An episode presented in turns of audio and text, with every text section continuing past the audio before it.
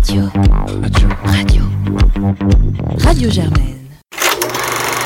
Popcorn, l'émission cinéma de Radio Germaine. Saison 11. Bonsoir à tous, vous écoutez Popcorn et c'est le 17e épisode de notre 11e saison et ce soir je suis en compagnie de Jeannot, Bonsoir. de Claire, Bonsoir. d'Alice Bonsoir. et de Yula. Bonsoir. Et ce soir on vous parle de trois films sortis cette semaine. Tout d'abord Dark Waters de Todd Haynes, puis de Lara Jenkins, un film allemand de Jan Ole Gerster, et enfin Mes jours de gloire d'Antoine Debarry. Mais avant toute chose, ce soir vendredi 28 février, alors que nous enregistrons, débutera bientôt la 45e cérémonie des Césars, euh, donc euh, la cérémonie qui chaque année récompense le cinéma français. Et donc on va en débattre tout de suite, euh, tout ensemble, et notamment faire nos petits pronostics, notamment sur du coup la catégorie euh, meilleur film, meilleur acteur, meilleure actrice, et puis peut-être euh, aussi euh, quel participant on aimerait voir gagner cette année. Peut-être que Yula, toi tu veux militer pour un film en particulier? Moi, j'ai une, catégorie en particulier où j'aimerais bien voir. en fait, c'est la catégorie du meilleur espoir masculin. Et a été nominé Benjamin Le Cieux de, du film Hors Norme. Et en fait, j'aimerais vraiment qu'il le gagne. Parce que, non pas parce que c'est un jeune homme qui, qui a un autisme et qui est handicapé, mais juste pour démocratiser aussi euh, l'handicap dans le cinéma et considérer que c'est tout à fait normal euh, ne pas faire de, de différenciation. Et euh, je trouve qu'il a joué exceptionnellement bien, donc j'aimerais bien le voir gagner ce prix. Et pour le meilleur film, eh bien personnellement, je pense que Portrait de la jeune euh, fille en feu devrait gagner. Euh, mais je pense que c'est Les Misérables qui va le remporter. Et j'espère surtout que ce ne sera pas J'accuse. Voilà. Ouais, forcément, quand on fait des pronostics, il y a ce qu'on aimerait voir gagner, ce qu'on pense qu'il va gagner, et ce qu'on ne veut surtout pas voir gagner? Euh, et donc euh, là, c'est c'est bien que tu l'évoques tout de suite, même si on en a déjà parlé ici à Popcorn. Il y a donc euh, 12 nominations pour euh, J'accuse de Polanski d'un côté, et euh, 8 nominations pour euh, Le portrait de la jeune fille en feu de Sciamma de l'autre. Donc c'est un peu aussi euh, une cérémonie politique qui se joue euh, ce soir, historique, euh, avec tous les rebondissements qu'on a pu euh, chroniquer ici, rapporter ici Mais, et ceux que vous avez vus dans la presse. Et, euh, mais et donc, selon, euh, justement, selon la presse, ce ne sera pas J'accuse. oui, selon la presse et selon le bon sens aussi. Oui, mais après, bon, on, on peut toujours être surpris. On peut toujours être surpris, on peut toujours être déçu surtout. Non mais c'est sûr que euh, cette, enfin, toutes ces affaires autour de J'accuse a quand même mené les dirigeants euh, de l'Académie des Césars à, à- à démissionner euh, collectivement. Donc est-ce que ça va vraiment avoir un impact sur la façon dont ont voté tous les membres de l'Académie? Moi c'est vraiment un mystère pour moi parce que c'est vrai que c'est deux... deux, deux cinémas euh, qui, qui s'affrontent, enfin un cinéma qui est plus ancien, un cinéma qui est plus dans, des codes classiques, euh, où on a euh, l'homme, l'artiste blanc qui voilà, est quand même accusé de, de quelques, de quelques petits euh, pas de côté, hein, on peut le dire. Et, euh, et de l'autre, euh, enfin incarné par Céline Sciamma, euh, une plus jeune génération de femmes réalisatrices, Une euh, femme militante aussi. militantes qui voilà font un film. Enfin, euh, Céline Sciamma, elle a fait un film où il y a quasiment pas d'hommes. Donc c'est vrai que c'est hyper symbolique de voir ces deux films s'affronter euh, ce soir au César. Maintenant, euh, moi je crois aussi euh, que finalement en fait euh, ces deux films vont pas forcément énormément remporter de, de prix. Euh, ni Jacques- ni Jacques euh, ni, euh, ni Céline Sciamma. Mais peut-être pour meilleure actrice dans le portrait de la jeune fille en feu, je pense. Ouais, moi aussi j'ai misé là-dessus, mais Et Jean du Jardin pour J'accuse, comme ça au moins. Bah, c'est- bas, j'ai misé. C'est vrai que sur J'accuse, à la limite, euh, le compromis euh, qui pourrait être trouvé, c'est le fait qu'il n'y ait aucun prix qui, qui récompense Polanski directement. Donc, parce qu'il est nomi- nommé dans quand même pas mal de prix techniques, euh, puis également pour les performances de ses acteurs. Moi, je pense qu'il y en a peut-être un qui va remporter. Enfin, sur le second rôle masculin, ça je pense qu'il y a de bonnes chances pour que ce soit, euh, même si c'est pas forcément ce que je Moi, j'aime voudrais. beaucoup cet acteur. Mais euh, l'un des deux, euh, l'un des deux, donc il y a deux acteurs de J'accuse qui sont qui sont nommés dans un grand second rôle masculin. Mm. Il y, a, y a de bonnes chances que l'un des deux soit ait la récompense à mon avis. Moi, pour bon, évidemment, ça va faire du gros prosélytisme pour le portrait de la jeune fille en feu. Je pense qu'il y a une catégorie qui, à mon, où à mon avis, n'a pas trop de concurrents. Euh, c'est du meilleur scénario. Il avait déjà été récompensé euh, au Festival de Cannes pour son scénario. Et euh, pour le coup, euh, je pense que je vais faire grève ou un truc comme ça. Je vais faire quelque chose euh, s'il a pas ce prix. Bah, je pense que c'est celui-là qu'il n'y aura pas, moi. Mais bon, bref, c'est vraiment des pronostics Mais- basés sur euh, de l'instinct pourri. Mais je pense Mais- que cela dit, Yula, euh, t'avais une intuition qui était assez bonne. Enfin, moi, avec laquelle je suis assez d'accord, euh, qui est que Mis- Les Misérables remporteraient du coup le prix du meilleur film Ou en tout du cas, meilleur du réalisateur. Premier film, euh, parce que c'est son premier film Ah oui, euh, bah qu'il a alors, réalisé. Moi, je pense qu'il aura carrément meilleur film. Parce que je, je pense que déjà il a eu un grand succès euh, à Cannes, donc euh, voilà, c'est, et je veux dire ici on, on en a fait aussi euh, la chronique, c'est un film qui à la fois euh, conquis le public, à la fois conquis la critique, donc c'est un film qui réunit, qui traite de sujets qui sont importants, qui sont militants aussi, et qui permettrait en fait à l'Académie d'avoir une sorte de voie de sortie Mm. euh, par rapport euh, à euh, bah, du coup l'opposition. Euh, j'accuse le portrait de la jeune fille en feu, tout en faisant un choix qui sera pas, je pense, tellement remis en question, contrairement Après, à je si comprends euh, pas la belle époque est récompensée. Oui. Enfin, je veux dire là, on Mais- se dira que. Je comprends Franchement. juste pas pourquoi on remettrait en cause euh, le portrait de la jeune fille en feu. Quelle est la controverse euh, Bah que en gros l'Académie euh, fasse justement pas un choix esthétique, pas un choix critique en sélectionnant ce film, mais juste se positionne politiquement. Alors ce qu'on attend de l'Académie, certains euh, voilà euh, ont sûrement des opinions divergentes autour de la table, mais est-ce que c'est de récompenser le film qu'ils pensent être le bon pour notre société, ou est-ce que c'est le film qu'ils pensent être le mieux réalisé? Et je pense que c'est aussi ça, je veux dire une, Bah, une grande attente. les deux. Mais il y a le prix des meilleurs réalisateurs, en fait. Donc euh, je pense qu'il y a une distinction justement entre la réalisation et le film. Meilleur film, pour moi, c'est un film puissant qui touche aux émotions et qui... euh, C'est au-delà de juste euh, le pur esthétisme ou autre. C'est quelque chose de plus subtil. Non, mais ce qu'elle voulait dire, en fait, c'est que au-delà de ces films, ce qu'ils sont, euh, dans voilà, même s'ils te procurent des émotions ou qu'ils ont un souffle dramatique, etc.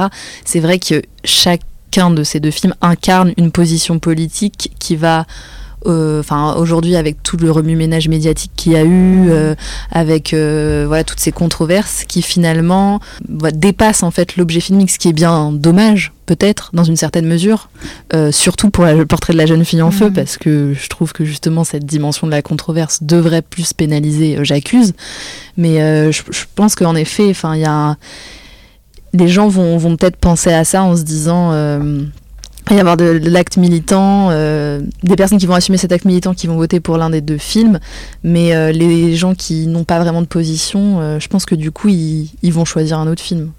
Oui, d'autant plus que euh, c'est quand même assez euh, enfin, connu, en tout cas admis, le fait que euh, bah, les personnes qui votent ne regardent pas tous les films.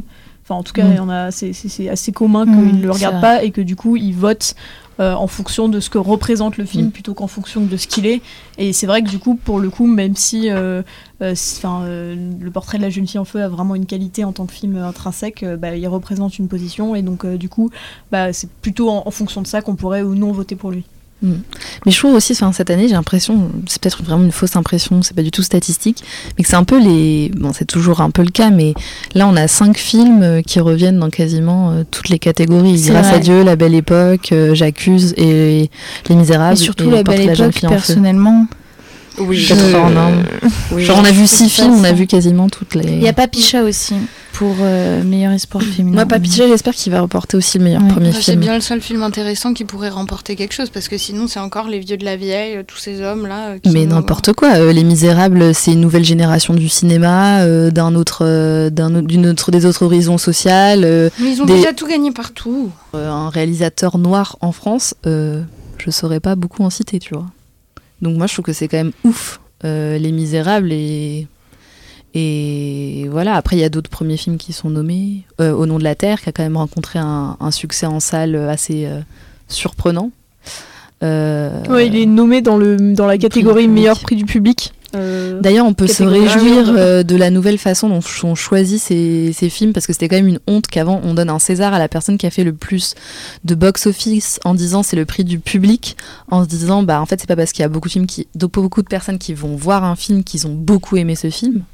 Donc je trouve que enfin le nombre de Mmh, places ça. achetées ne veut pas dire que les gens ont beaucoup aimé. Oui, après, Donc, enfin, alors, Il y a quand même une corrélation, mais et donc du coup, je trouve ça pas mal euh, ce sorte de compromis en disant on prend les cinq premiers et après on laisse les gens voter euh, en disant euh, bon bah lequel est le plus aimé quoi. Mais après, enfin, je veux dire, je crois que le réalisateur, dont j'ai oublié le nom de Qu'est-ce qu'on a encore fait au bon Dieu, euh, qui est en fait euh, le film qui a fait le plus d'entrées cette année en France, euh, et lui, euh, quant à lui, un peu euh, remonté, euh, et d'ailleurs ne sera pas présent euh, ce soir à la cérémonie, sur le thème, en gros. bah, du coup, vous décidez que le public n'est pas assez intelligent pour savoir ce qu'il va voir et savoir ce qu'il aime. Donc Bah vous- oui, mais sauf que moi, je, je- ouais, c'est pas parce que tu vas voir un film que tu l'aimes. non, mais et d'ailleurs, dire- il n'a pas vraiment été aimé euh, ce film. Qu'est-ce qu'on a encore fait au bon Dieu? Il a été assez critiqué, que ce soit par les spectateurs que par le public. En tout cas, moi, j'aimerais quand même juste euh, faire un petit, euh, un petit point sur du coup les actrices qui sont nommées parce que donc il y a à la fois euh, Noémie Merlan et euh, Adèle Haenel de du portrait de la jeune fille en feu qui sont qui sont nommées. Alors moi, j'aimerais beaucoup voir l'une des deux euh, récompensée parce que je trouve qu'elles tiennent le film à bout de bras, elles crèvent l'écran, elles sont euh, superbes. Mais il me semble qu'il y a aussi euh, Karine Viard Une chanson douce euh, qui est nommée Ah, et oui. à vrai dire, moi, j'ai tout, enfin tout le monde ici, enfin tout le monde autour de cette table, Paul Jarige semblait assez remonté contre le jeu de Karine Viard. Mais moi, je pense que c'est une actrice qui a, qui a quand même une, une belle carrière et, et qui, dans, dans ce film, fait une, en fait, ce qu'on pourrait trouver de plus proche de la performance dans le cinéma français, parce qu'elle joue une sorte de nounou horrifique, enfin un truc, euh, voilà, que je trouve assez étonnant pour le cinéma français, et donc euh, je serais assez, euh, assez heureuse en fait de l'avoir récompensée. Maintenant, je sais pas si Jeannot, toi qui n'as pas beaucoup pris la parole, tu aimerais voir peut-être que- quelle récompense tu attends ce soir? Bah non, pas nécessairement, parce que je sais que ça va être a priori décevant euh, un peu tout le temps, mais ça m'excite quand même. Et en fait, ce que j'ai envie de voir ce soir, c'est surtout euh, la présentation de Florence Foresti, parce que je pense que ça va être chouette. oui. Et euh, les discours des récompensés. Moi, j'ai envie de voir ouais, tout cet aspect politique plus que, plus que les prix et les réactions du, du public. Ouais, Voilà. C'est vrai que là, les discours sont un peu attendus au tournant. Euh, on espère euh, du coup que ce sera à la hauteur. Oui, peut-être juste un mini mot sur euh, les oubliés des, nommés. Écoutant une émission sur, euh, c'était sur France Culture, je me suis rendu compte que euh, le film de Justine Triet, Sibylle, était complètement absent de toutes les catégories, alors que Justine Triet est quand même une jeune réalisatrice de grand talent. en France et qu'on en manque en fait enfin les récompenses sont peu données aux femmes réalisatrices et je trouve ce film vraiment très très bon et qui avait complètement sa place dans au moins euh, une des catégories. Et euh, pareil pour le jeu de Virginie Efira qui dans ce film qui est absolument extraordinaire et qui aurait complètement mérité aussi une, une nomination. Euh, Moi, je pense voilà. la même chose aussi pour le premier film de Afza Herzi, Tu mérites un amour. Mais oui, tu mérites un amour Ou, euh, complètement absent. le, premier, enfin, le premier rôle, euh, enfin la révélation masculine pour euh, Janice Bouziani dans ce film-là. Et ils ont tous les deux été pas représentés. C'est tellement dommage. C'est tellement tu bon mérites un amour aussi, il est exceptionnel. D'ailleurs, n'oubliez pas d'aller écouter notre interview de Ah oui, qui est encore disponible sur toutes les plateformes de podcast. Écoutez, là-dessus, je, je- après ce petit coup d'auto-promo, Business is Euh, business. ouais. Euh, je, je pense que de toute façon, on- encore une fois, quand vous écouterez cette émission, vous saurez déjà les résultats. Donc n'hésitez pas à réagir avec nous, à nous dire euh, ce que vous en avez On pensé. espère que notre excitation ne vous aura pas quitté dimanche soir. et et nous, on, on se réjouit d'avance de cette cérémonie ou pas, on verra euh, si euh, en tout cas on aura eu raison ou tort dans nos euh, petits pronostics. Et on passe donc au premier film de cette semaine, Dark Waters de Todd Haynes, dont on écoute un extrait de la bande-annonce. Your grandma tells me her grandson's some fancy environment lawyer down in Cincinnati. I am a corporate defense attorney. I defend chemical companies. Well, now you can defend me. How many did you lose? 190. 190 cows. You tell me nothing's wrong here. It's a small matter for a family friend. Help a guy who needs it. The farmer or you? It's chemicals, I'm telling you. Et donc Yula, c'est toi qui nous le présente. Tout à fait. Alors, c'est un film de Todd Haynes, Dark Waters, et c'est l'histoire d'un homme, euh, un avocat euh, aux États-Unis, qui est un avocat spécialisé pour les industries chimiques. Et euh, un beau jour, euh, un fermier va venir dans son bureau et va lui demander de, de l'aider parce que ses vaches meurent en grande quantité.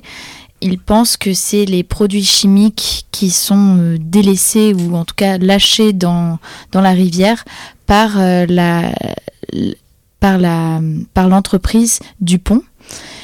Et donc euh, ce, ce- ce- cet avocat Robert Bilotte va euh, décider de mener cette enquête et va découvrir que euh, en effet en effet il y a énormément de dégâts très très dangereux et beaucoup de cachotterie tout autour de ces industries chimiques. Et donc, Alice, toi, qu'est-ce que t'en as pensé? Bah moi je voudrais remercier Todd Haynes euh, pour avoir fait ce film euh, absolument euh, sublime. Je trouve que on a avec avec ce film en fait Todd Haynes fait preuve d'une maîtrise quasi parfaite de tout ce qui constitue le cinéma.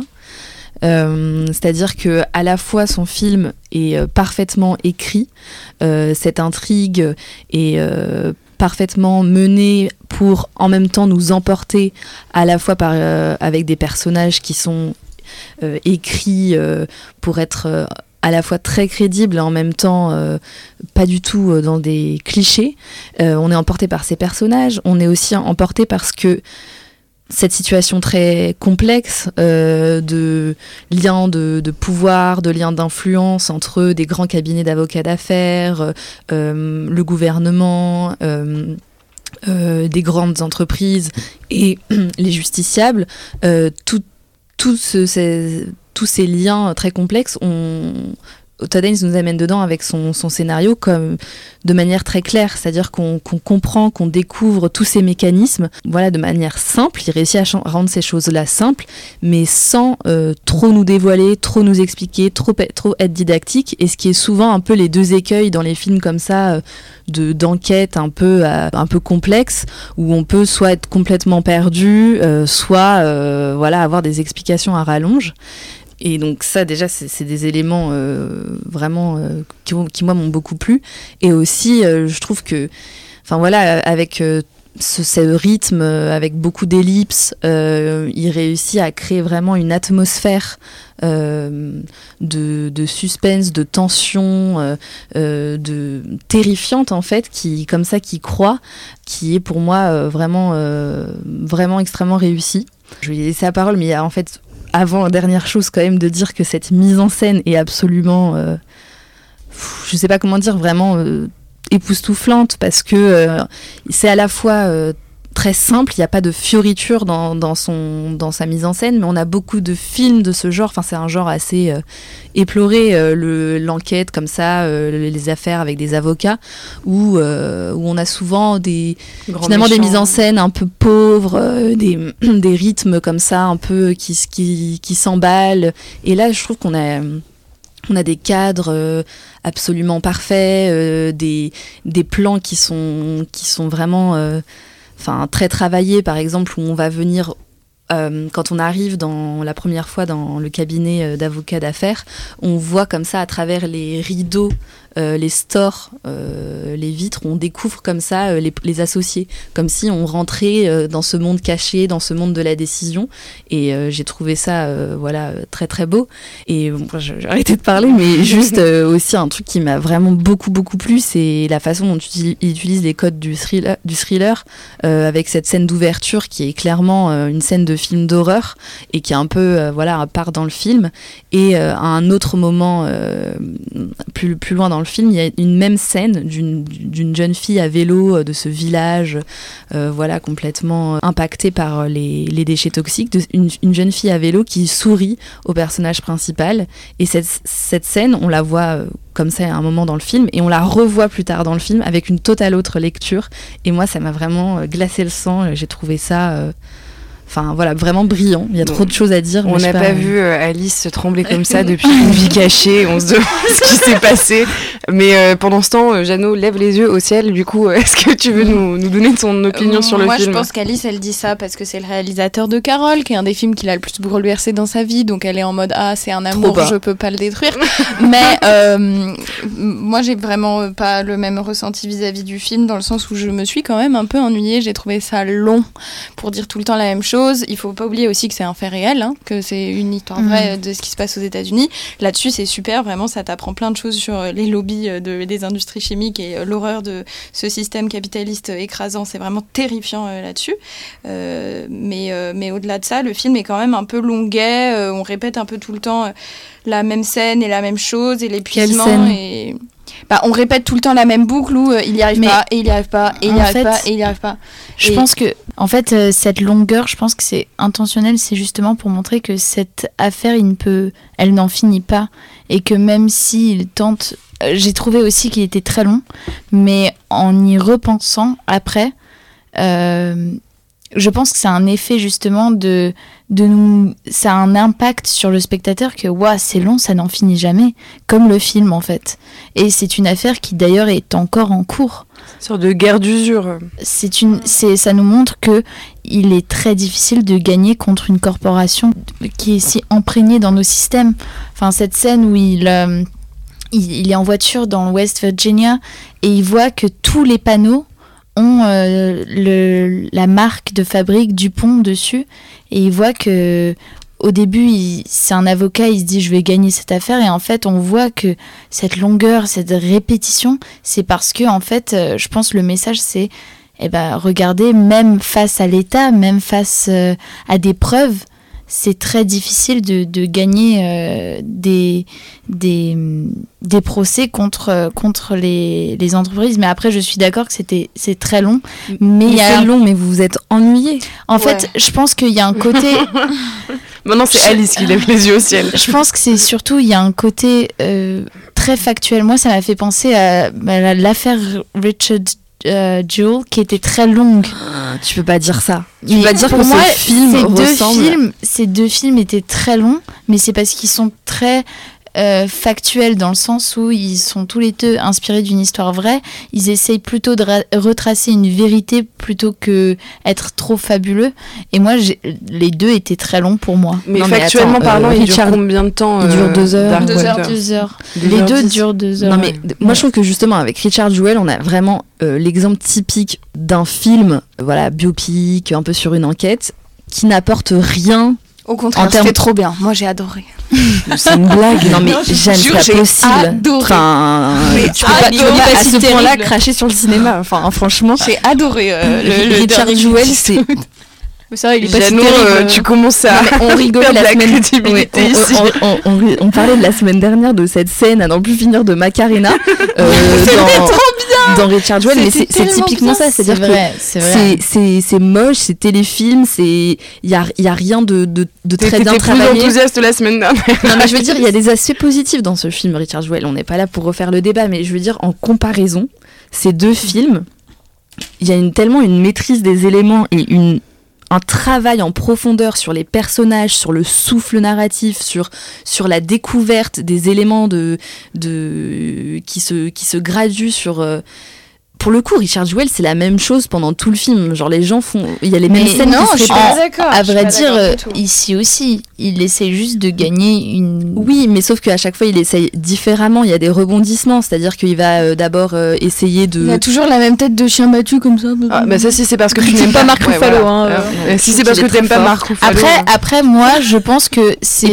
Pardon, juste Pardon, pardon, oui. pour cette histoire aussi de longueur avant qu'on passe à autre chose, c'est que moi je trouve qu'il y a quelque chose de justement qui fait monter la tension, un peu d'implacable. Non, en fait, on, on a, on commence à. Jeannot c'est dans, soupire. c'est dans les années, euh, je sais plus. C'est en fait c'est Ça commence dans ça les commence années- dans les années 70. Ouais, voilà.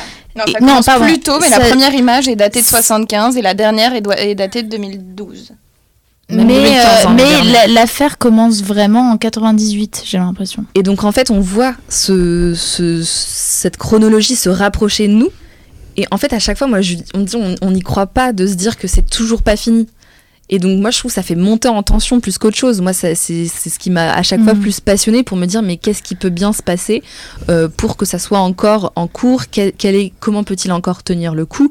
Et moi je, euh, et moi je suis d'accord de dire que c'est en fait une, enfin une mise en avant, euh, enfin une mise en valeur immense de du travail, du temps, du poids que c'est en fait de, de, de combattre les les grosses entreprises. quoi. Et, et d'ailleurs, j'ai l'impression que ce film fait partie de cette lutte contre euh, bah oui complètement c'est pas et- fini. et euh, contribue justement euh, au fait que c'est à nous en tant qu'individus et citoyens de, de lutter contre euh, ou en tout cas de d'essayer de trouver un moyen de de limiter le pouvoir politique, économique et autres que ont ces entreprises.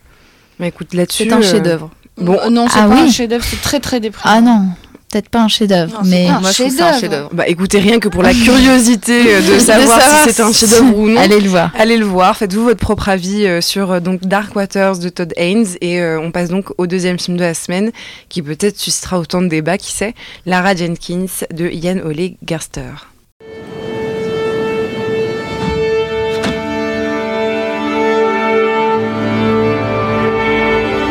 Sind Sie Lara Jenkins?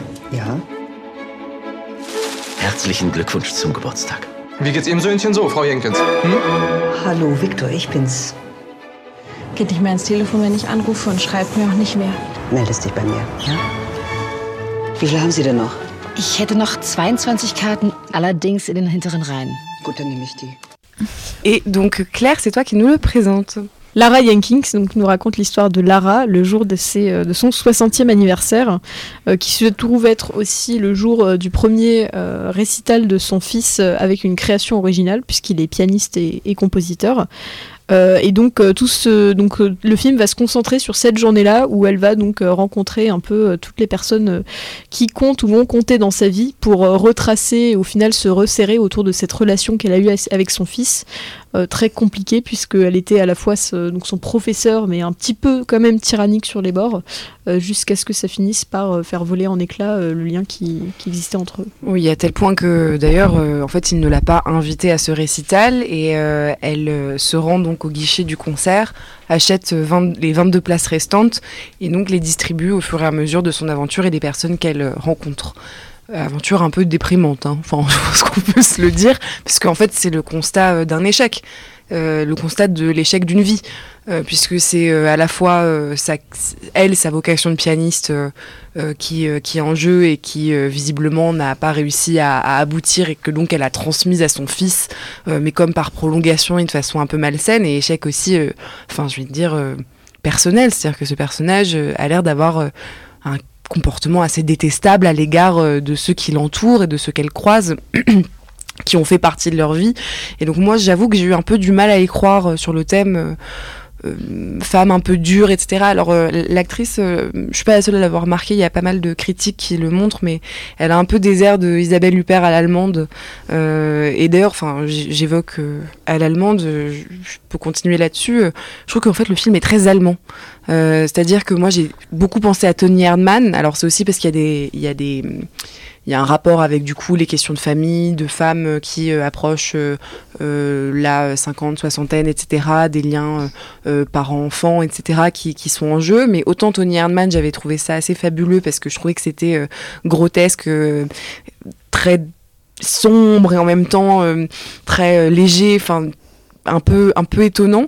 Autant là, euh, je dois dire, euh, il y a quelque chose même dans l'image, c'est tout le temps euh, des couleurs. On dirait qu'on est tout le temps dans la salle du récital, quoi. C'est tout le temps automnal, très lisse, très symétrique. Il y a, je trouvais que ça, en fait, ça manquait un peu de profondeur. Alors, moi, je suis pas tout à fait d'accord dans le sens où je trouve que justement ce cadre très austère, strict, va très bien avec le personnage qui, euh, qui elle, c'est une femme très froide, très inaccessible. Et d'ailleurs, ça m'a laissé au début euh, un peu euh, sceptique face au film parce que on comprend pas. Il y a un manque de, de compréhension. Et en fait, j'ai trouvé que justement, l'intrigue, c'est comme un morceau en crescendo, c'est-à-dire on sent que plus le film avance, plus on comprend cette relation tout à fait toxique et déchirante entre elle et son fils, euh, justement toutes ces peurs qu'elle projette sur son fils. Et de base, l'intrigue est un peu banale, même quand on y pense. C'est une femme, elle se réveille, euh, on voit cette première scène dans son appartement, cette dernière scène dans son appartement, et donc on voit que c'est en une journée, euh, elle va juste attendre, elle va se ce récital de son fils, mais en fait c'est beaucoup plus profond que ça, et justement je trouve que ce cadre assez euh, allemand va très bien avec euh, ce personnage de cette femme très euh, très voilà inaccessible et que au final cette scène finale enfin ce crescendo vraiment moi j'ai senti que le réalisateur a très bien fait tomber les masques ou en tout cas tomber le masque de cette femme sans tomber dans le cliché de euh, soudain elle devient euh, très ouverte d'esprit etc Mm, on sent que c'était pas cliché c'était euh, Je- subtil Je précise quand même que quand je dis euh, très allemand, euh, c'est pas une critique à l'égard euh, Ah oui, des- oui, des- non. du peuple allemand évidemment. C'est euh, Mhm, juste Les euh, Allemands sont stricts, on t'a bien compris. mais euh, et c'était peut-être une, une formule un peu maladroite et cliché. Mais euh, ce- cela étant dit, euh, t'évoques quelque chose, c'est le fait que le film se déroule effectivement sur 24 heures, enfin sur du coup vraiment sa journée d'anniversaire. Et ça, j'ai j'ai assez apprécié. Je trouve qu'il y a quelque chose du coup qui est assez entraînant là-dedans.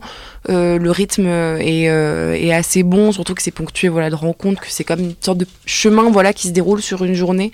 Et, euh, et que je trouve aussi euh, marrant parce que voilà c'est la journée d'anniversaire, donc je sais pas, il y a quelque chose de symbolique, de moi j'ai j'ai cru au cadre, mais je n'ai pas cru euh, à l'intrigue ou je n'ai pas cru en fait, je crois tout court à ce personnage. ah oui. Alors, alors moi je suis assez d'accord avec ton analyse, sauf avec la dernière phrase. je n'ai pas cru à l'intrigue. Euh, je trouve que c'est un film qui est vraiment très intelligemment écrit. Moi j'ai passé un, un vraiment bon moment dans ce film malgré euh, la dureté de son thème. Euh, en fait c'est un film qui est très concentré et très sec. C'est-à-dire qu'en fait il arrive à... C'est un gâteau. C'est un gâteau. Comme son personnage principal Est pour un gâteau. qui n'est pas un gâteau. Bref, mais en fait, oui, c'est ça. C'est juste une, femme qui se réveille et en fait, on va, on a l'impression qu'elle, euh, est en train de redécouvrir sa vie le jour de ses 60 ans, parce qu'en fait, pendant toute cette journée un peu surréaliste, on va passer en revue toutes les relations qui comptent, donc avec sa mère, avec son ex-mari, avec son voisin, avec son fils, euh, également avec son fils enfant, puisqu'ils arrivent. Euh, ils arrivent à, à montrer un peu un, un peu de sorte de fantôme de sa relation avec son fils euh, quand il était un enfant en la, en la mettant en scène avec un avec euh, en train de donner une sorte de leçon de piano improvisée avec un avec un petit garçon de 13 ans où elle est absolument horrible. Et, et voilà et je trouve que on a enfin vraiment elle a ce côté enfin assez sec et presque fantomatique en fait. Je sais pas dans, dans beaucoup de scènes elle regarde même pas les personnes qui lui parlent elle répond à côté. On a vraiment l'impression qu'elle est concentrée sur autre chose. Euh, c'est une genre de en fait c'est une crise existentielle quoi elle se réveille elle se rend compte que ben voilà, euh, tout le monde, tout le monde dans sa famille, euh, dans son voisinage, enfin tout le monde lui tourne le dos. Euh, elle est, elle est extrêmement, elle est juste seule avec ses principes sur ce que devrait être la musique, ce que devrait être le sacrifice pour l'art, etc. Puisque voilà, elle-même était une pianiste à la base, mais elle a refusé de, euh, je sais pas si c'est du spoil de dire ça, mais en tout cas, elle a refusé de poursuivre une carrière de pianiste parce qu'elle ne s'estimait pas assez bonne. Euh, tout ça avec, euh, voilà, tout ça parce que elle a eu cette même relation avec un maître euh, de piano qui était aussi dur avec elle. Et au final, il est pas si déprimant que ça parce qu'à la fin, il y a une forme d'émancipation. Euh, l'espèce de, de, de voie bloquée dans lequel elle se retrouvait avec son fils, euh, qui a toute cette rancœur envers lui parce que concrètement, il lui a pourri la vie. Elle, elle, elle mine toute la confiance qu'il a en lui, euh, en- envers ce qu'il fait, envers son travail. Au final, elle, arrive à lui donner une sorte de forme d'émancipation et elle-même du coup à en prendre euh, à en prendre quelque part. Et donc là-dessus, je trouve que le film est pas si pessimiste que ça. Euh, et, franchement, enfin encore une fois, je salue la capacité d'arriver à concentrer toute une vie dans 24 heures sans avoir à aucun moment recours à des flashbacks. C'est juste des dialogues, mais qui arrivent à dessiner des, des relations qu'on connaît déjà, parce que voilà, c'est pas le premier film à les raconter, mais là il le fait de manière assez assez subtile. Et je sais pas ce que vous avez pensé, par exemple, de la rencontre entre lui, enfin entre Mais elle et son fils. oui. Elle est absolument, mais enfin magnifique quoi. C'est ça euh, que je trouve très curieux, c'est que c'est pas du tout juste une relation de haine, c'est une relation d'amour très intense entre ce fils et sa mère. Je sais même pas si c'est de l'amour en fait, c'est presque plus de la dépendance en fait. oui, oui, une soumission et une domination, mais concrètement, on sent que ce fils, il a une chose dont il a envie, c'est c'est que sa, sa mère lui dise c'est bien ce que tu fais. Il Du le coup, recherche. Pas de l'amour. J'ai pas l'impression que ce soit de l'amour en fait. Je pense que. Mais Enfin, euh, le- il lui le offre, récit il le lui offre bien, quand même euh, des. Enfin, il pense à son anniversaire, c'est-à-dire.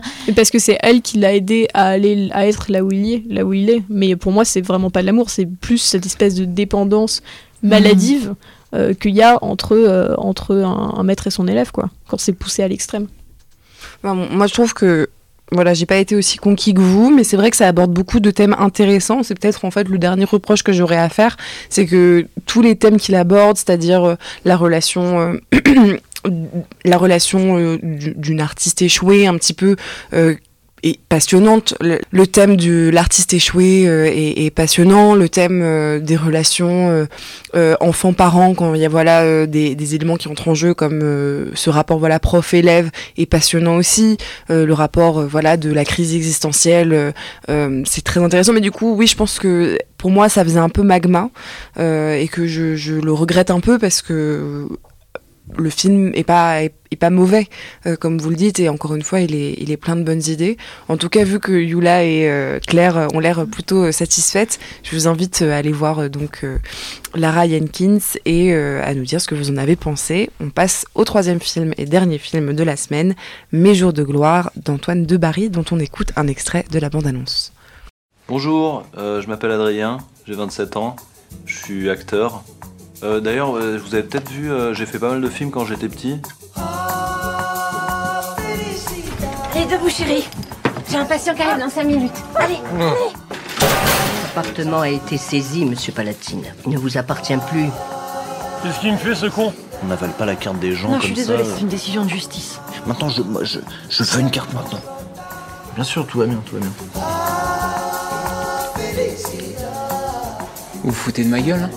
Ah non et donc Jeannot c'est toi qui nous le présente Donc Mes jours de gloire est le film de Antoine de Barry. euh, sorti ce mercredi avec euh, en rôle principal Vincent Lincoste qui interprète euh, Adrien Palatine, un jeune homme de 27 ans un peu paumé dont la mère est psychologue qui qui ne fait rien de sa vie depuis le dernier film qu'il a tourné il y a 6 ans alors qu'il était encore adolescent, qui se prétend donc euh, comédien, mais qui est en fait vraiment en galère puisqu'il oublie de payer son loyer, ses factures, il oublie ses clés dans son appartement et il est, euh, il est très, euh, très léger dans sa vie. Euh, et on a l'impression qu'il se laisse un peu aller, un peu trop aller pour un jeune homme de 27 ans. Mais en fait, cette légèreté va cacher quelque chose de plus profond abordé dans la deuxième partie du film. Un adolescent, euh, en somme. je déteste cette expression, mais euh, je pense qu'elle correspond assez bien, à vrai dire, aussi à l'esprit du film. Voilà, cette sorte de transition, de passage à l'âge adulte, mais en même temps avec cette, ce gros souvenir et cette euh, une sorte d'adolescence qui qu'on garde en soi, un peu malgré soi, un peu aussi parce que c'est plus facile que d'assumer ses responsabilités. Mais j'en dis pas trop. Qu'est-ce que tu en as pensé, Claire? Euh, moi, j'ai été assez peu convaincue par le film. Euh, je trouve qu'il est un peu comme son personnage principal. Il a, il a du mal à se concentrer et à, et à- et à vraiment euh, mener quelque chose jusqu'au bout. Euh, ça pourrait être assez intéressant en fait d'avoir cette. au début, ça démarre vraiment comme une comédie. Toutes les scènes d'ailleurs, les gens rigolaient beaucoup dans, dans la salle. Et, puis en- et puis ensuite, ça, ça part sur des thèmes qui sont beaucoup plus sérieux. Et donc ça, ça, ça aurait pu être un moyen intéressant d'in- d'introduire euh, du coup des thèmes qui sont assez, euh, assez graves. Euh, mais en fait, ouais, non, franchement, c'est un film. J'ai vraiment eu du mal à, à saisir ses enjeux. Je trouve que ça part vraiment dans tous les sens. euh, Parce que par ailleurs, il essaye d'être acteur et donc euh, il, euh, il est casté. Donc ça, c'est assez drôle. Franchement, c'est une bonne idée. Le fait de. Il est casté pour jouer le pro- rôle principal, le rôle titre dans un film euh, sur la jeunesse de De Gaulle. Un biopic de De Gaulle. Donc imaginez-vous euh, Vincent Lacoste dans un, euh, dans un alors qu'il fait peut-être 50 cm de moins que lui, dans un costume de guerre euh, Avec avec, un une petite moustache. euh, Enfin voilà, bon ça pour le coup c'est une bonne idée, mais, euh, mais voilà vraiment il y a, il y a sa relation bizarre avec une lycéenne, il y a, euh, ça, ça- il y a le- tout, tout le truc qu'il développe avec sa mère, il y a, enfin vraiment ça part dans tous les sens et pour le coup ça pourrait servir le propos parce que voilà c'est tout le truc, c'est qu'il est, per- perdu dans une sorte de lymphe qui se laisse porter par les événements qui, euh, qui s'aggravent à chaque fois, euh, même quand il essaye d'intervenir. Mais euh, je trouve qu'au final, ouais, non, je j'ai juste pas été, je me suis, voilà, j'ai pas, il, était pas, assez drôle, euh, il est pas assez sérieux dans ce qu'il raconte quand il essaye de l'être. Euh, voilà, donc je plutôt euh, assez indifférente en fait. Je suis assez d'accord avec toi et euh, je rajouterais que bah, typiquement euh, cette idée voilà de voir Vincent Lacoste interpréter un jeune de Gaulle, c'est assez euh, amusant et je veux dire il y a une scène où du coup Vincent Lacoste est dans la rue avec Gabi en de Gaulle et en fait juste on se dit tiens c'est une bonne idée et c'est un peu ça avec tout quoi c'est ouais c'est pas mal et en fait t'as l'impression que le film a été écrit sur un papier avec dans un bar à vin avec une planche de charcuterie dans le marais quoi. C'est il y a un côté je sais pas trop ça, sent le cliché euh, de l'histoire que tu racontes à tes potes et ils disent ah c'est pas mal et oh, ça va pas au bout, c'est pas à la hauteur non plus des, idées que ça avance quand tu dis voilà euh, même quand il essaie d'être sérieux, il, va pas assez loin. Euh, je suis assez d'accord. Et, et, tout ce que je garderai quand même de positif, c'est que c'est assez charmant. C'est-à-dire que le film n'est pas désagréable n'est pas irritant. pas très convaincant, peut-être pas positif là. Non mais, non mais, il est charmant. Je trouve que Vincent Lacoste est charmant, mine de rien. Enfin voilà, je trouve que sa mère est charmante. Je trouve que son père est charmant. Je trouve que les personnages sont tous charmants. Tout est charmant. Les décors sont charmants. Mais juste, euh, voilà, c'est c'est agréable à regarder, mais ça se regarde du coin de l'œil quand même. C'est plus inoffensif que charmant presque.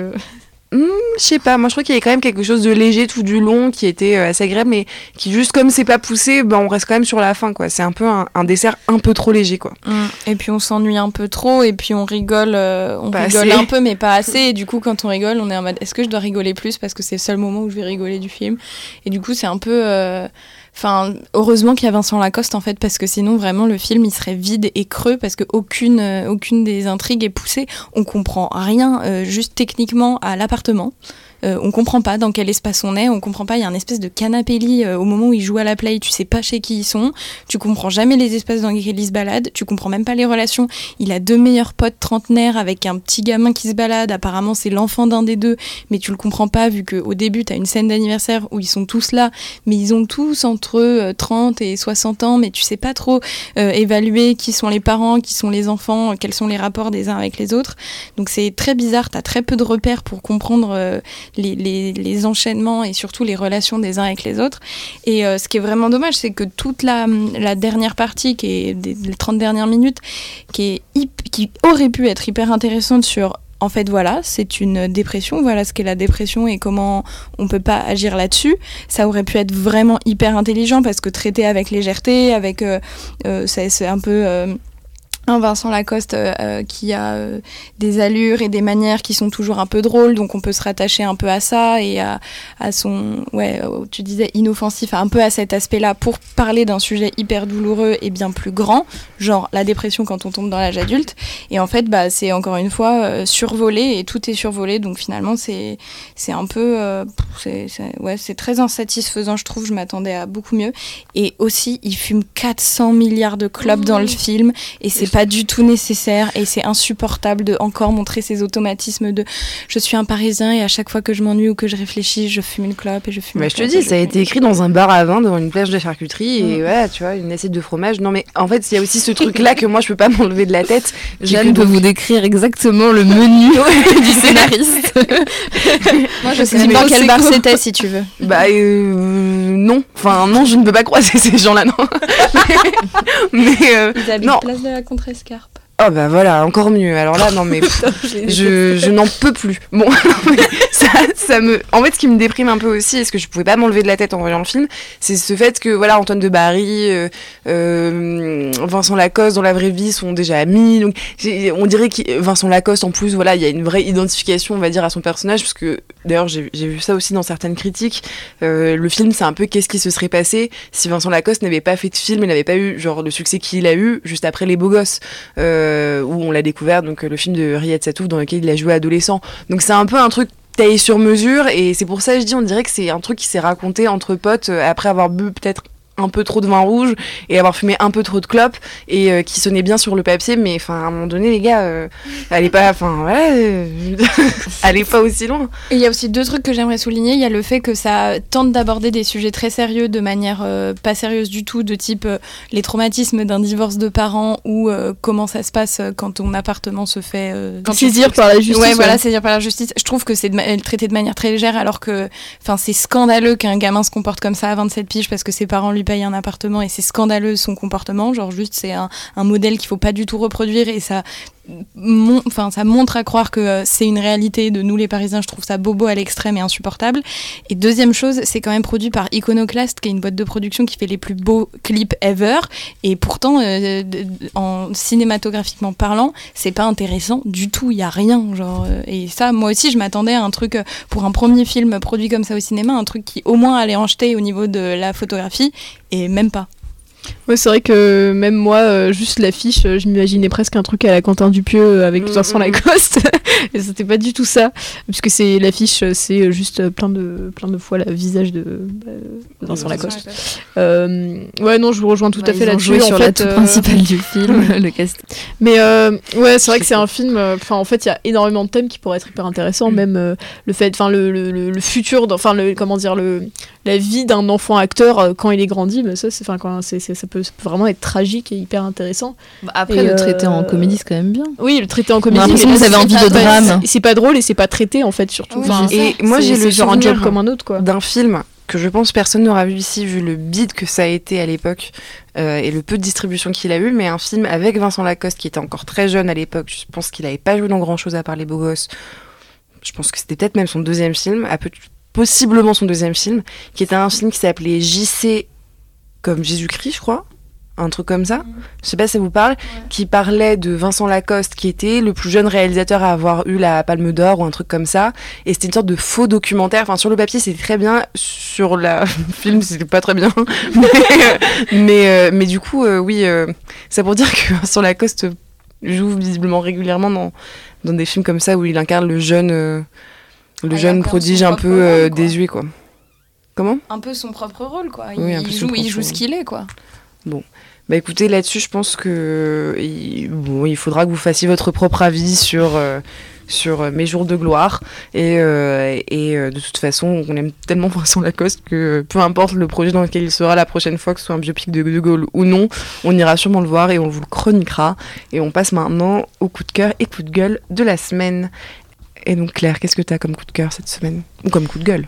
Euh, alors moi je vais faire un coup de cœur euh, sur euh, La Grande Illusion de Jean Renoir, donc un classique que j'ai revu récemment, enfin que j'ai revu la semaine dernière.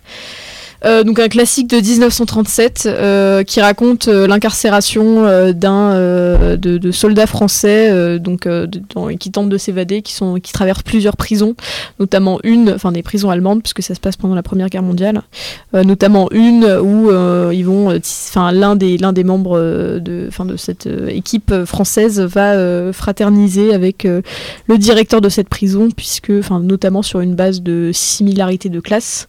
Voilà, donc c'est un film qui, bon, c'est un classique absolu, mais moi, il m'a vraiment particulièrement touché euh, pour ce qu'il représente, c'est-à-dire euh, un film euh, qui sur pacifique ou en tout cas qui présente une fraternisation possible entre des Français et des Allemands au moment dans l'entre-deux-guerres. Donc euh, D'aucuns diront qu'il n'a pas été super clairvoyant à ce niveau-là, mais euh, au contraire, je trouve que euh, bah, c'est euh, c'est, une sorte de vision d'Européen qui, malheureusement a été plutôt démentie, mais qui en tout cas très, vraiment magnifique. Et, voilà, donc c'est enfin, je veux je sais pas trop comment, enfin, comment vendre plus ce film parce que bah, il a déjà été par énormément de monde avant moi, mais, mais voyez-le, c'est un classique absolu. Écoutez, j'approuve euh, totalement ce, ce coup de cœur, effectivement, un grand classique, et en plus euh, pour euh, les beaux yeux de Jean Gabin qui se Ah oui. faisait euh, rémunérer en bonus, enfin non, il se faisait rémunérer en tant qu'acteur, mais euh, il recevait des bonus par euh, plan, euh, gros plan sur ses yeux.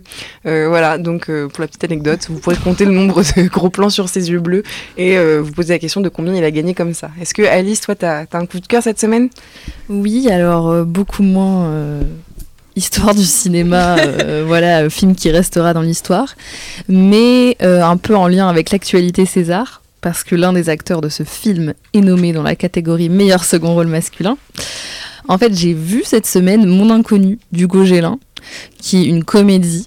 Donc c'est pas un immense coup de cœur, mais il m'a quand même assez agréablement surpris pour que j'en fasse un coup de cœur, parce que je m'attendais un peu à une comédie comme ça, euh, un peu fade, euh, avec euh, des blagues soit un peu lourdes, soit qui tombent un peu à l'eau, soit un peu trop mielleux. Donc le film est, quand même est vraiment fait sur le principe d'une comédie romantique à l'américaine, avec un concept un peu fantastique qui le rythme. C'est l'histoire d'un jeune d'un jeune homme qui voilà, a rencontré son grand amour au lycée et qui depuis est devenu en partie grâce à elle un immense auteur à succès. Et il est richissime mais au fur et à mesure du coup il délaisse l'amour de sa vie. Et du jour au lendemain il va se retrouver plongé dans une vie où euh, il n'a plus rien. Il n'est plus euh, grand écrivain millionnaire, mais il est prof euh, de français célibataire. sa femme, elle, pour le coup, ne, la, ne, la le reconnaît plus, ne le connaît pas, et elle est devenue une grande pianiste. Mmh. Et voilà, et lui, il se retrouve avec une vie de merde, enfin de merde entre guillemets. Et donc ça, c'est c'est plutôt. Ça sort pas pour les profs. Non mais de merde, je veux dire, lui, il l'aperçoit comme une vie de merde, et c'est ça qui est assez, enfin qui est qui est drôle dans le film mais qui est bien joué sur tous les petits détails. Je trouve que le film est bien écrit, euh, qui, qui regorge un peu de blagues dans, dans, voilà, dans les détails de mise en scène. Et euh, surtout, le grand atout de ce film, c'est Benjamin Laverne qui joue euh, donc le pote de l'écrivain qu'on voit aux deux époques et qui est vraiment mais hyper drôle et qui interprète, enfin qui fait vraiment une performance de comédie que rien que pour Benjamin Laverne et ses quelques scènes très drôles, je vous le conseille. Bah, merci beaucoup Alice. Yula peut-être? Alors moi aussi peut-être en lien avec l'actualité. Un film qui est sur Netflix, c'est euh, Le dernier train vers Busan que j'ai regardé récemment et en fait c'est un virus qui se répand en Corée du Sud. Et euh, un père et sa fille vont être dans un train euh, vers Busan. Et, et en fait dans ce train, il y a une personne qui est atteinte de ce virus. Et ce virus est très dangereux puisque euh, il transforme les, les, personnages ou en tout cas les individus en zombies. Bon, c'est pas vraiment en lien avec l'actualité, mais euh, bah, espérons. Hein, il y a un petit écho, voilà. Et, euh, et moi, j'adore le cinéma coréen, donc euh, vraiment, si vous aimez aussi les cinémas coréens, ou en tout cas vous voulez découvrir le cinéma coréen, et bah regardez. Et il est sur Netflix, comme quoi Netflix peut avoir des bons films. Bah merci euh, Yula, on, on, ira voir ça sur Netflix, donc malgré Netflix. Jeannot mon coup de cœur va au film Les Roseaux Sauvages de André Téchiné, un film de 95 euh, qui raconte l'histoire de, en gros, trois jeunes gens d'une 15, non, de 18 ans, parce qu'ils viennent, ils vont avoir le bac, euh, dans, leur, dans leur petit village et de comment sont leurs relations les uns avec les autres. C'était notamment la révélation féminine pour euh, Elodie Boucher euh, avec ce film et c'est vraiment un film exceptionnel parce que ces acteurs sont brillants. On retrouve beaucoup, je trouve, de l'âme de de Keshish que j'aime beaucoup, un, cinéma très réaliste, naturaliste, collé au personnage avec des, des, choses, euh, des plans très serrés et on les suit et avec aussi beaucoup de peau et beaucoup de corps et beaucoup de, ouais, de jeu par ce corps-là et de comment les corps communiquent les uns avec les autres euh, entre ces trois, ces trois adolescents et ce casting est absolument exceptionnel. Malheureusement, euh, à part Elodie Boucher, les deux garçons n'ont pas fait grande carrière après, mais, mais ce film vaut tellement le, le détour pour leur pour euh, leur performance dans ce film euh, qu'il faut voir. Euh, qu'il faut voir. Bah écoute, sache que hum, les les Roseaux Sauvages, en fait, a fait partie d'une série de films qui ont été produits par Arte. Alors, c'est la version cinéma, j'imagine que tu as vu, mais qui avait été produit par Arte pour la télé. et donc, Arte avait produit, voilà, je sais même plus combien, peut-être une dizaine, en fait, de films sur le thème de l'adolescence et qu'ils avaient confié à des, à des, à l'époque, à ces jeunes réalisateurs. Et notamment, c'est un des premiers clapiches le péril jeune. Le péril jeune qui avait été produit euh, dans, dans, ce cadre-là. Donc euh, écoute, euh, moi j'approuve vraiment ton coup de cœur. Et effectivement, je vous recommande les, roseaux, les roseaux sauvages.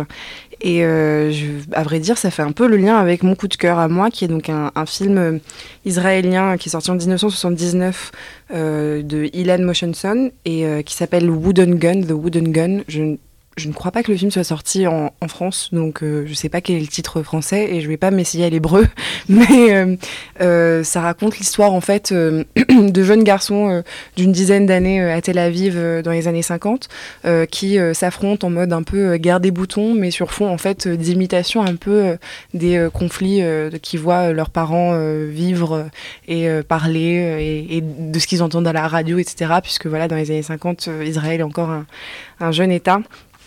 Euh, et, c'est un très joli film, notamment avec une scène d'ouverture. On voit euh, ces, enfants euh, se battre les uns contre les autres, notamment sur le thème qui est né en Israël et qui est un immigrant euh, donc survivant de l'Holocauste. Et euh, c'est sur ce thème-là qu'ils s'affrontent même si évidemment euh, ils ne comprennent pas dans leur jeu d'enfant enfin la, portée que ça peut avoir et la résonance que ça peut avoir. C'est un très joli film et je trouve qu'il en fait il ressemble beaucoup voilà à des choses à des références qu'on peut avoir nous-mêmes de, de, films voilà sur l'enfance européen et de cette période-là même si peut-être un peu avant notamment voilà ça m'a beaucoup fait penser au 400 coups mais donc version et à la guerre des boutons mais version israélienne euh, dans une période de conflit. Donc euh, voilà, je vous, je vous, le recommande, c'est assez léger. Comment tu as réussi à le voir alors euh, Parce qu'il est disponible avec des sous-titres en anglais euh, sur Internet assez facilement. Ok. Voilà, donc euh, je vous le recommande. Et euh, là-dessus s'achève donc euh, notre 17e épisode. Euh, on vous quitte vite parce qu'on va aller voir la, la cérémonie des Césars que vous êtes peut-être en train de regarder au moment où on enregistre puisqu'elle a déjà commencé. Mm. Et euh, voilà, on espère Pour que se vous rendre serez... compte qu'on a dit n'importe quoi au début d'émission. on espère que vous serez content des récompenses, que vous passerez une bonne soirée. Et euh, merci beaucoup de nous avoir écoutés. On vous dit à la semaine prochaine. Bonsoir. Bonsoir. Bonsoir.